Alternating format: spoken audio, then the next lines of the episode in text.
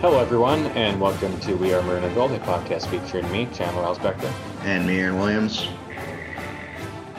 Now, when, when Aaron transferred from Marquette many moons ago, I want to know did you like put up a Twitter post thanking the people of Milwaukee for all they done for you? Um, did like you start getting texts from from uh, from Eric Taylor about like why you should come to the U of M? But was there was there any sort of like recruiting portal process when when Aaron decided to to leave the stool? He's was it one semester you had at Marquette? Yeah, one glorious semester. I uh, I I will say I uh, I I do wish um I I do uh, I do wish NIL was around back in my day because somebody might have somebody might have given me a grilled cheese sandwich or something.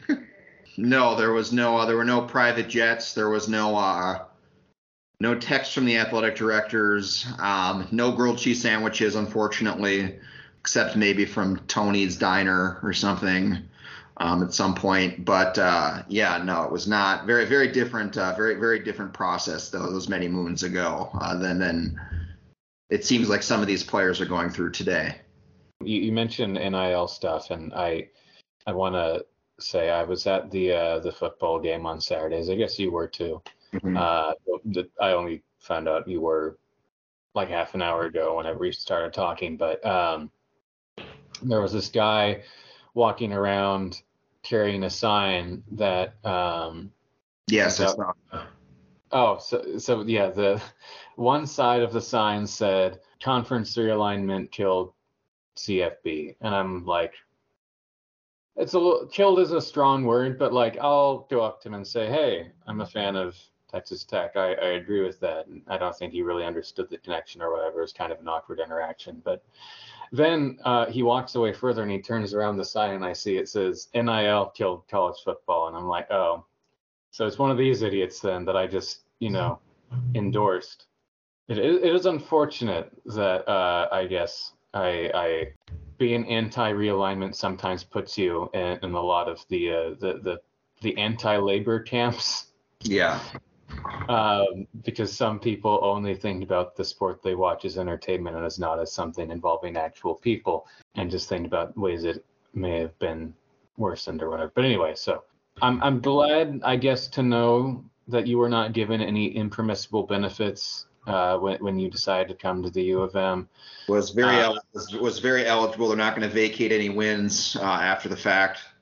No, Radio K isn't going to have to tear down any banners. Nope. Um, not none at all. So yeah, I, I I thought there might be a better segue out of this this this hackneyed joke, but I can't come up with one, other than to say the Gophers' regular season is over. The full season is not because uh, late Saturday night, Hawaii beat Colorado State on a walk-off field goal, and that meant that there was one slot needed that needed filling for the bowls, and Minnesota as the number one APR team uh, among the five and seven teams that were eligible ended up getting the call. So they will play in some bowl we don't know yet. We'll find out on Sunday. I would bet it's probably the Motor City Bowl because that's the worst bowl the Big Ten has. Um, and also eight years ago when the Gophers were in this exact same spot, they went to the Motor City Bowl, you may recall. So we'll see how things shake out. But um, we will talk very briefly here because it is Thursday and a lot has happened since Saturday. Um, just about the way they got to five and seven, and we can sort of make that a big picture discussion discussion on how the year went and where it needs to go in order for things to be better. But, you know, Minnesota lost 28 14 to Wisconsin after being tied at the half. They didn't score one point in the second half, which is not the first time this season that's happened. That specific thing, the not the first time this, uh, not the first. Well, it, would it would it be the first time this month? Ooh, good question. Close, close, awful close to it, if not. They kicked a field goal in the second yeah. half against Ohio State. I think they had a few points against Purdue. They did. Um, but the short of it is, yeah, it, the the storing a few if any, in the second half. That's been a pattern for Minnesota. Um, and the Gophers lost to the Badgers, um, in part because of that, but also their defense was just, it wasn't awful, but it just kind of, you know, one too many chunks or Tanner Mordecai's running or yeah. I guess Braelon Allen didn't play late. He might have been on a snap count, um, but not being able to tackle Yacamelli, the the third stringer who wasn't very good. You know, just the, these little things that kind of built up, and then suddenly Wisconsin's up 28, and you desperately need a turnover. You give the ball away on that Daniel Jackson fumble, and then Athan Kaliakmanis throws the last pass of his Gophers career, um, kind of to nobody, and it ends up getting intercepted. You know, no explosive plays really uh, that didn't come through the passing game, which is mostly pass interference, honestly. Yeah. Your passing attack wasn't very efficient either. So uh, it, it seemed to kind of the the whole of the game kind of stood for, especially this back half of the season, the issues that that we've seen in 2023. I mean, yeah. I mean, yeah. I mean, it, it, was just it just felt like a lot of the other games. Like you said, there was the lack of production in the second half, the lack of offensive production generally. The defense deteriorated. You know, it didn't help that it seemed it. You know, I will say, watching it again from the stands, again, um, it's something. Maybe my angle wasn't great, but didn't help that you know, Braelon Allen, they've remembered how to use Braelon Allen seemingly for the first time all year. You know, they were just saving that for us. You know, I, I not not that we played him necessarily well, but he he is a beast. He was and is and will will be a beast. You know, Mordecai I think also looked better. And how much of that is just our failures versus his own skill? I mean, we knew we knew he, he has a history as a good quarterback, and uh, he certainly did more with his legs than I was anticipating. I know we talked a little bit about his mobility, but I wasn't. I don't think I was expecting that level of escape from him. Um, but yeah, I mean, to your point, I think it just it was it was those things, but also just it felt like a familiar script, um, you know, throughout and especially in the second half. Yeah, and uh, they they targeted Daniel Jackson a bunch in this game. Um, in fact, I counted 15 targets, which is uh, the third most he's had all year. He got nine catches for 121 yards. So good game from him, but there was not really a secondary option. No. Kaliakmanis was checking down a lot to Jordan Nubin. Brevyn Spann-Ford only had two catches for 13 yards. Autman Bell had only one catch in his last game as uh, at that stadium when he, he should have reeled in honestly the best throw of, of Kaliakmanis' day that fade down yeah, the corner. Down. Yeah, on on fourth down in the second half. That if if he caught it and he should have, it hit his hands. You know, I, I could say maybe the ball should have been like four inches in a different spot or whatever, but it hit his hands and he had a shot at it. And um, that that's such a huge swing from being, you know, it's a one possession game now to if he catches it and then he he doesn't, and it's turnover on downs, and that's basically it. Um, but Elijah Spencer didn't have a catch. Le'Meke Brockington did return for this game, but they didn't target him at all. It, it seemed like Wisconsin was taking away most options, and uh, Kaliakmanis was pretty pedestrian. Yeah, I it, it, was it was just sort of it wasn't like a horrendous performance all around, but like it was just a lot of the same problems about not being able to contain a mobile quarterback, um, giving up more big runs than we've seen from the Gophers in the past, losing some guys uh, where Trayvon Jones had to leave, and we saw Tyler Bride, whom they haven't really trusted all this season. It, it's it's not fun ever to lose this game. I wasn't really torn up about it because I've be, just become a bit zen. But just matter of fact, you know, you are five and seven. You lost two a rival you've beaten two years in a row. The game that most fans probably you know weigh your success against the most. Um, it just sort of you know further entrenches like just this this is kind of how it is. PJ Fleck has one year to show that this season is a blip, a reset, you know, something that happens to every program, uh, just in a slightly worse way. And uh, if he doesn't prove that, then he's not going to be the coach anymore. and uh, if if he does show that he can rebound, then um, you know things may not necessarily be peachy, but at the very least he'll have a little while longer to uh, to to stay in charge and, and potentially put together some some good seasons. But um, it becomes a bit more complicated, obviously, when players start transferring out. Yep. Which you can say is one of the reasons why the Gophers are in this spot, where they were having to play these underclassmen linebackers for so long, where or, or the, the safety problems after losing Michael Dixon and um, Braylon Oliver and Donald Willis to other schools, or and Beanie. Yeah, Beanie Bishop as well, who was a starter for West Virginia this year and was pretty solid. Um, or you can look at the defensive line and not having Terrell Carter.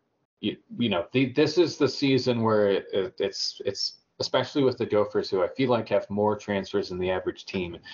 Th- this could be the thing that ends up like sort of being the story of like why this stopped working, but it's also the chance for a program that is maybe um, losing some direction to kind of right things. And we're, we're going to probably find out details on why Athan Kaliakmanis decided to transfer out um, and within the next year it was reported by um, Andy Greder, Randy Johnson, that um, Fleck apparently sat down with the quarterback room and basically said, I can't guarantee a starter. We're going to look for transfers, and guys transferred. Um, the phrasing of the stories by both Randy Johnson and Andy Greder it came basically right up to saying our source is PJ Fleck.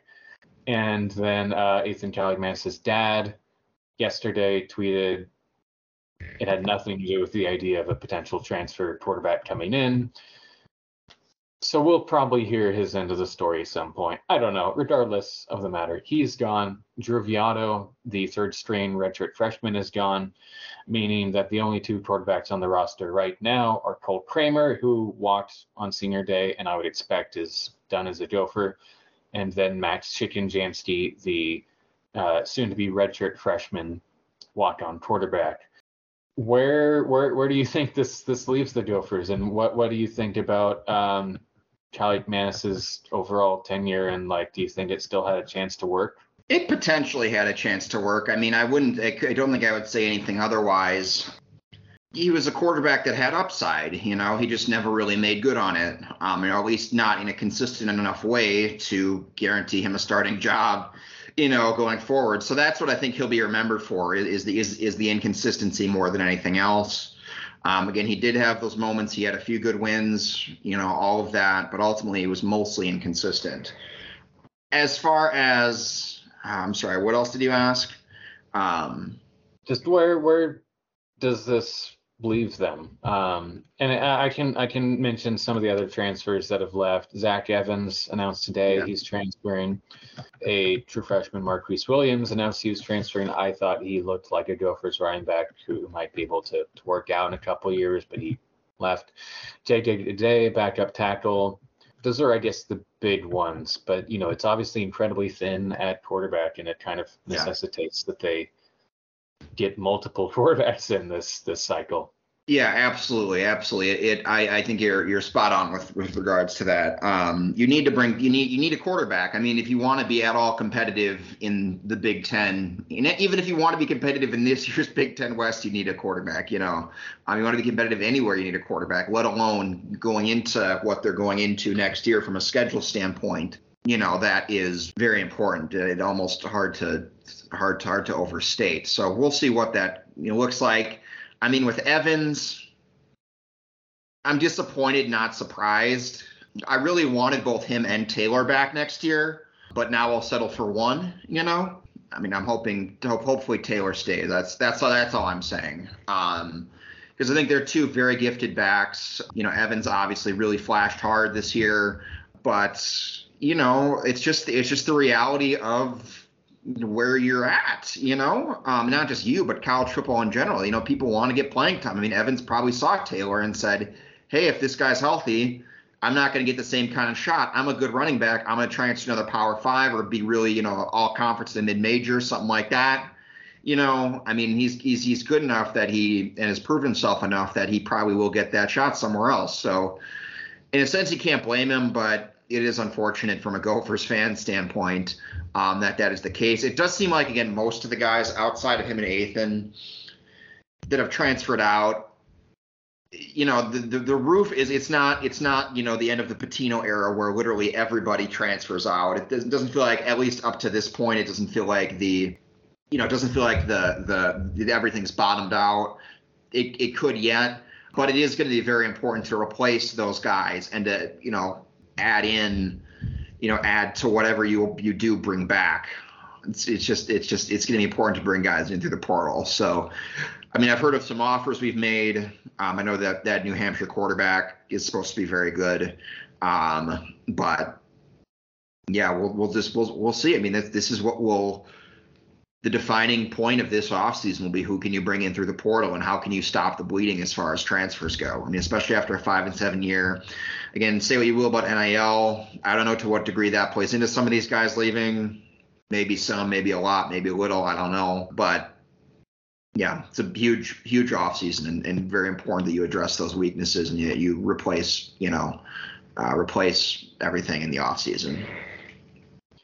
Yeah, I, I've been updating my projected depth chart, and um, even with Kaliakmanis leaving, only three positions uh, on offense, three positions on defense so far that you need to fill with new starters center, quarterback, tight end, defensive tackle, cornerback, one of the cornerback spots, and then one of your safety spots. But I, I wrote a thing on my blog about what positions I think they'll want to address with transfers. Um, obviously, quarterback is top yes. of that list. Yes. Um, but I mean, you, you, there there are some holes on defense that um, need to be addressed, right? Yeah, I'd say especially the defensive backfield. I mean, I think especially at safety. I think, I mean, we got some young guys, but I, I think with with Nubin leaving, I mean, I think that's going to leave a really big. And you mentioned all the transfers you've had out there, the graduations in the last couple years. I mean, assuming Walley stays, I mean, somebody on the other side at corner, I think would be very would be very uh very important because it doesn't feel like defined in the defensive backfield. I don't think you don't feel good without more transfers. I don't think. Yeah, I, I actually think safety could be relatively secure because just they've they've played so many guys back there. It's true. With with Green, Gousby, Bryson, um, not to mention Craig McDonald and Jack Henderson That's both right. will, you know, play deep from time to time.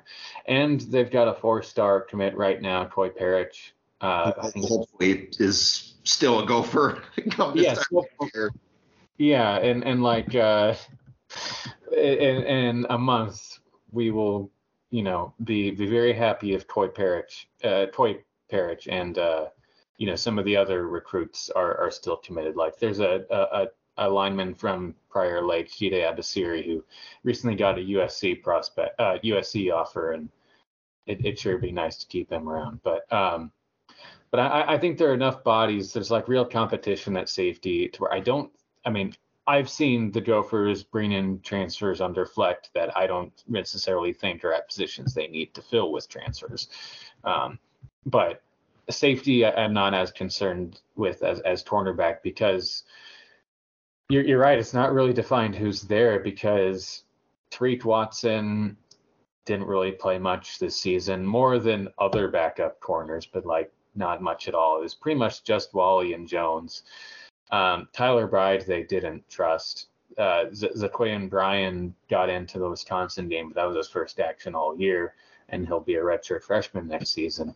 So it, it's just a whole lot of inexperience because they didn't rotate through anyone at corner this year, and that to me is you know m- much more concerned than any position, any other position on defense. Of like you need to find someone who can show that they can play opposite Walley, especially because you know USC is going to be well, USC on the schedule next year. UNC is still on the schedule. Like they're they're going to be teams who are going to want to throw the ball. Yeah, I was going to say it's not. I mean, I don't want to make everything about the upcoming schedule changes and the, the expanded Big Ten and the schedule next year and going forward. But yeah, it's a, it's, it's gonna. You're adding a bunch of teams to the conference that just fundamentally like to chuck the rock. You know, you got to be able to stop that if you want to be competitive at all with a lot of those teams.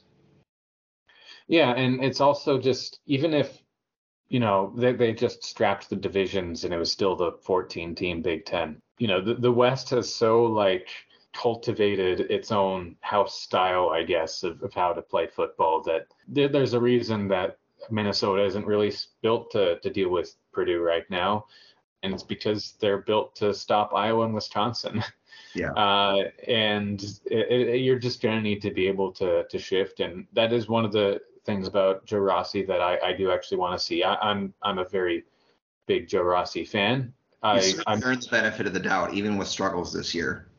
Yes, I, I, I fully agree. Just the thing is, like, even with good defenses, like Penn State last year, still threw, you know, very well against them. Uh, like it, it there, there obviously there's a talent disadvantage there, but if if the idea is the computers think you're a top ten defense, then it's only so valuable if you, you're only proving that by shutting down opposing run games and and you know it, the, the, the this team is set up really, really well and coached really, really hard to defend one way. And I want to see if it can adapt and defend another way. Because if it can't, then well, that's you know that that's a much bigger problem that um, than than personnel because they're just just fundament, fundamentally screwed. So anyway, as far as anything else, we we did mention the um, the offer to Max Brosmer from New Hampshire. There are some other quarterbacks who have decided to transfer.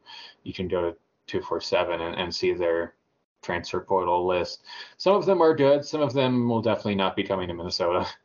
I don't um, think we're getting KJ Jefferson Chandler. I'm sorry, but I don't think we're getting yeah. from Oregon State. Uh, that that J- KJ Jefferson would be very fun. Or like um, uh, Drake Leonard. Is that the Duke guy? Uh, I'm not. I don't know as much about him. Riley Leonard, that's his name. Riley Leonard. He he's going to be transferring to Notre Dame. It seems like everyone already knows. We'll, we'll just see who gets recruited and who hopefully shows up. Otherwise, there is a staff change to report. Andrew Sowder, uh, the tight ends coach, still officially the tight ends coach, has left the program to become an agent. Uh, quality control coach coach Brian Sheehan, who had been apparently more involved with the tight end since September, um, but not officially changed, you know, his title. Uh, I pres- I would bet that he's going to be the interim tight ends coach, if not the permanent tight ends coach, when things are done. Uh, we have all conference teams. Uh, the only first teamers for the Gophers were Tyler Nubin and Dragan Kesich. And then on the second team, Daniel Jackson and Aireontae Ersery. Honorable mentions to Darius Taylor, Brevyn Spann-Ford, Nathan Boe, Quinn Carroll, John Joyner, Danny Striggow, Tyler Baugh, Justin Walley, and Mark Crawford. Um, so obviously it's going to be a very big month. Whenever we find out who the Gophers will be playing, we'll uh, get on researching them, whatever match team ends up being, and uh, we'll we'll talk about the bowl whenever we next convene. But first, we have some more football to watch this weekend because we have the conference championships in FBS and then the FCS playoffs. The Big Ten championship is not terribly interesting. It's probably it's, the least interesting of the bunch, I would argue. Yeah, I, it feels like a game that could be close at halftime. And I mean, I, am sorry, I, I, should say it's going to be a Michigan game where Michigan is is close at halftime and then pulls away. But um, what other games are you are you looking at? Yeah, I mean, I, I mean, if if this was a normal week and these matchups are just, I mean, it's the, such as the nature of the conference championships where you have the best teams from each conference facing off. I think almost all of these would be notable games. Um, you know, I mean, obviously, as far as games with playoff implications, um, the Pac-12, you know, ch- championship, Oregon versus Wazoo, or at Wazoo, or I guess, or not, I guess not really at, but you get the point. Um, Oregon versus Wazoo is huge, has tremendous implications, and is a rematch of a very fun, very, very good game from earlier this year. Uh, that's going to be great. Uh, Georgia at Bama, or I keep saying at. I'm reading it at. It's it's on neutral site, you know, obviously. Um, but Georgia, Bama, and the SEC championship that has playoff implications. Big 12 championship potentially has playoff implications. Um, I guess let's hope the playoff implications are that uh, UT loses to Oklahoma State. Not that we love Oklahoma State, but it would be funny. Um, we, we we definitely do not love Texas. Yes, absolutely. Uh, and then the ACC championship, uh, Louisville and Florida State uh, is suddenly compelling with the loss of Travis for Florida State. Um, Louisville, I know, lost Kentucky last week, and I think I feel like 14 is probably a pretty okay ranking for them. I didn't feel like they were a top 10 team, but they have been pretty good. You know, they won a lot of games, uh, no doubt about that, and they have a pretty good shot against Florida State.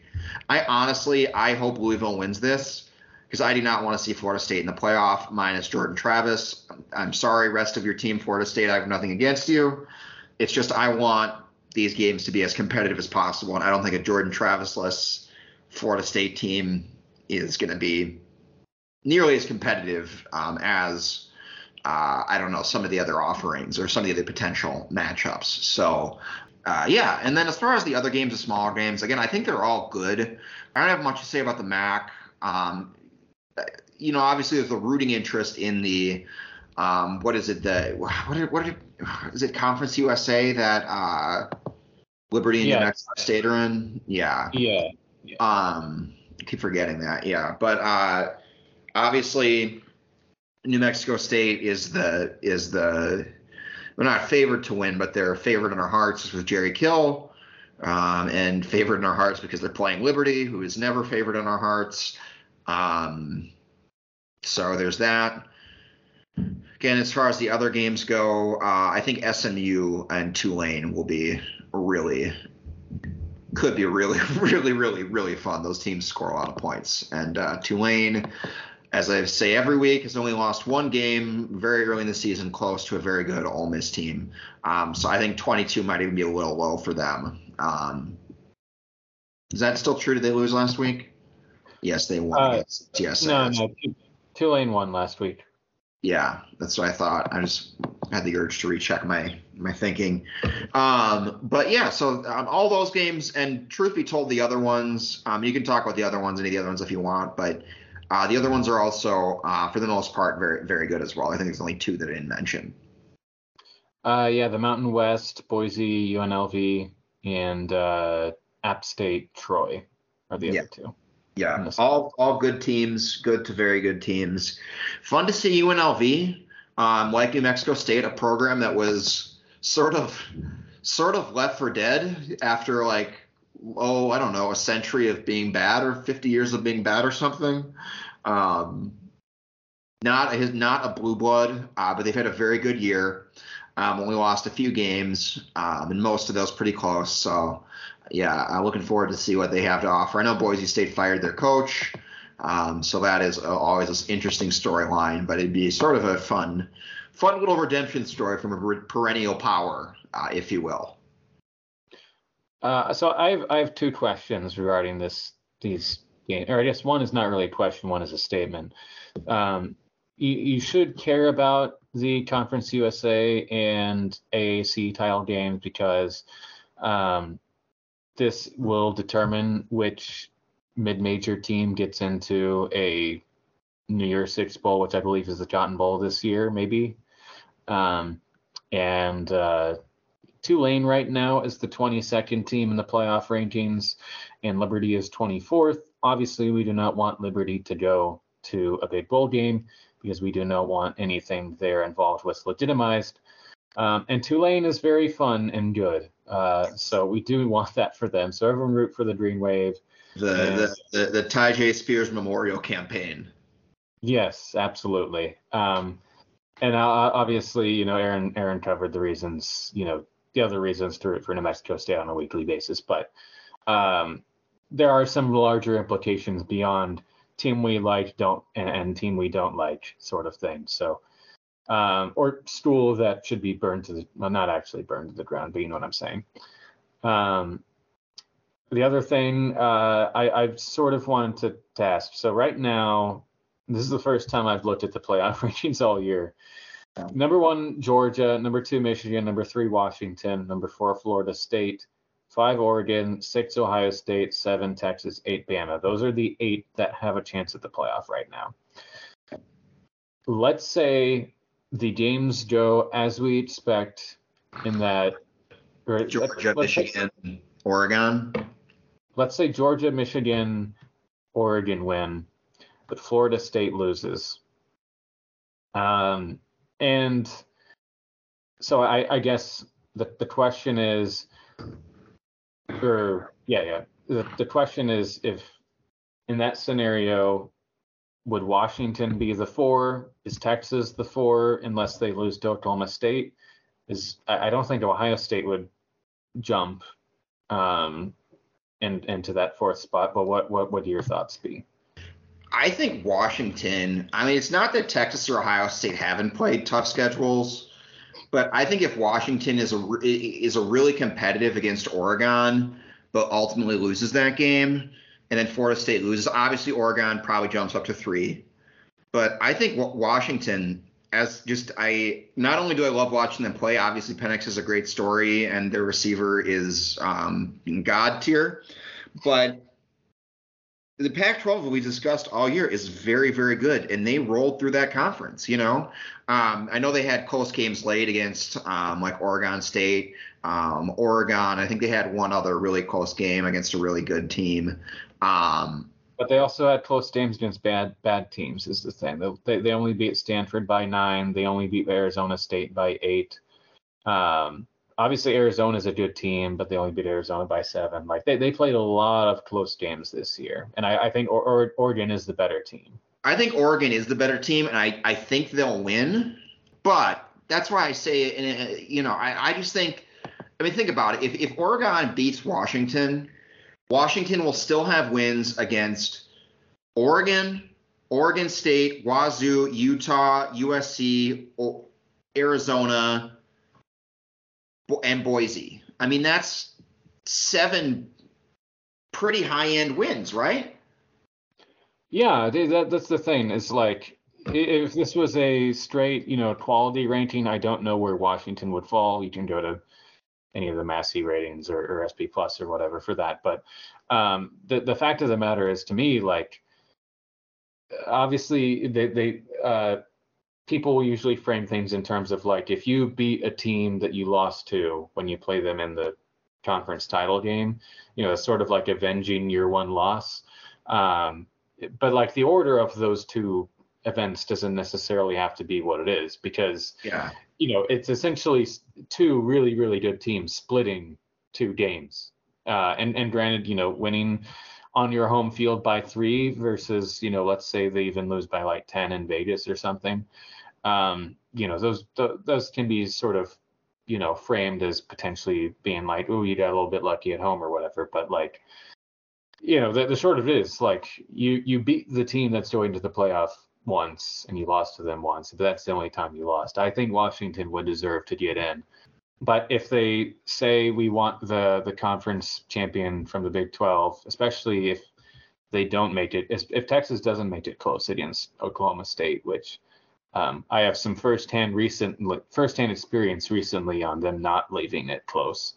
Um, you know, maybe they would say Texas. I, I think Washington would deserve it probably equally as as much as Texas, even if I don't want Texas to have things. Yeah, and again, Texas is one loss. You know, it's not to Oregon, but Oklahoma pretty solid. You know, pretty good team. Um, as far as wins they have, they they did beat Bama, which is a huge win, obviously. Still a win that looks really really good. Um, Kansas, good win. I mean, all right win. Kansas State, all right to good win. I mean, then they'd have Oklahoma State too. You got to give them that. So they have four and a half, five, six all right to good wins, but I, again, I just I just think I just think the Pac-12 this year was was was good, such that I would reward. Now again, not that explicitly this rewarding the conference per se, because that's not how it works, but I would reward the team that rolled through that rolled through the better conference, even if they played some close games. Um, and by the way, you know, Texas played some close games too. Not not not all of them, but Iowa State, TCU, Kansas State, Houston. Can I guess Kansas wasn't close. You know, um, close wins. Just saying. Yeah, and if we're gonna deem Washington for some close close games, and Texas does get deserve uh, deserve to get deemed for those two. But either way, we'll we'll see what happens. Um, there's any path. Do you think there's a path for? Do you think if I guess Ohio State probably gets in if Florida State, Oregon, and Texas lose, right? And Georgia wins is probably the only plausible path for Ohio State. If uh if Oregon, Texas, and Florida State was that you said? But yeah, so Georgia beats Alabama, so Alabama can't leapfrog Ohio State. Oregon Oregon loses to Washington, giving them two losses, and Florida State loses to Louisville. That yeah. probably, and then Texas would probably have to lose to Oklahoma State, or it'd have to be really ugly to have for that to be a conversation. So Ohio State's not dead, but it feels like a lot of dominoes have to go their way for them to get the four seed. Yeah, I, I would say that's the scenario exactly for Ohio State to get, and then and then for Bama, it's beat Georgia and you're in, right? Yeah, yeah. I think Bama, if they beat Georgia, certainly leapfrogs all those teams. So do you think if Bama, I mean, yeah, I mean, because a one loss Bama, does a one loss Bama, does oh, here's a question: Does a one loss Bama leapfrog even an undefeated Florida State? Again, I think they're a better team. I think they would destroy them head to head without I mean, without Jordan Travis, but. I, I think just the, the pattern of the committee is usually such that like it's if you're uh, their, their first choice is undefeated power conference champion and then their second choice is one loss power conference champion, and therefore it would you would have three undefeated champions and then one, yeah, and then your pick of a couple one loss champions if that's Texas and Alabama. And the question is, would they say Bama's been better, they've beaten Georgia, or would they say the head to head of Texas beating Bama means more? The latter, I think, is more likely. So I think Bama would get in if they beat Georgia, and if Texas loses. But if Texas wins, I think they would probably pick Texas. But that doesn't feel right when you know they had Georgia number one all year, and I, it. I mean, I, either way, you know, they're they're not my teams. Yeah. So yeah. like I'm not really going to be happy with the lineup regardless unless Washington or Oregon wins probably. Uh, though I, I, don't hate this Florida State team like I have prior Florida State teams, but you know we, will see what happens. It's it's not our job. What I can talk to you about in concrete terms though is the FCS playoffs. All right, let's talk. Right, let's talk about. Uh, this is just the schedule.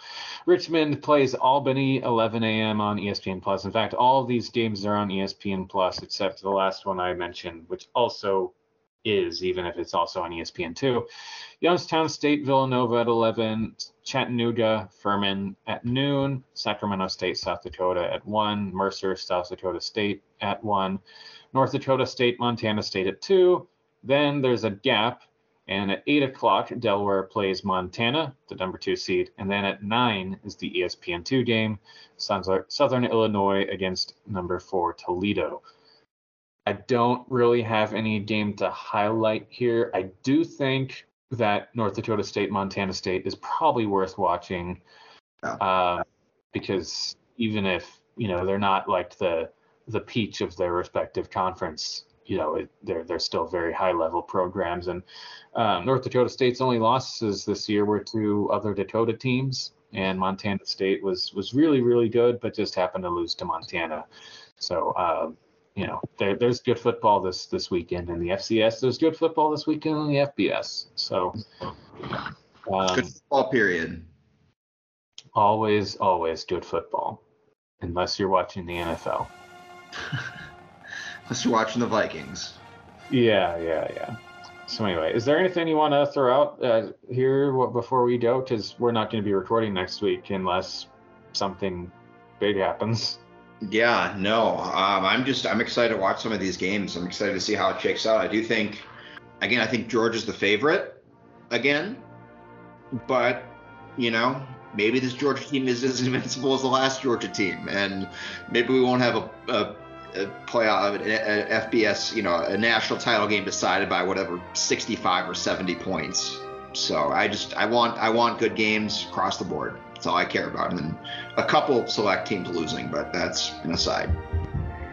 I I think it's probably Michigan should be the favorite, but you know, this is the season I became tired of Michigan, so it'd be nice if they didn't win the title.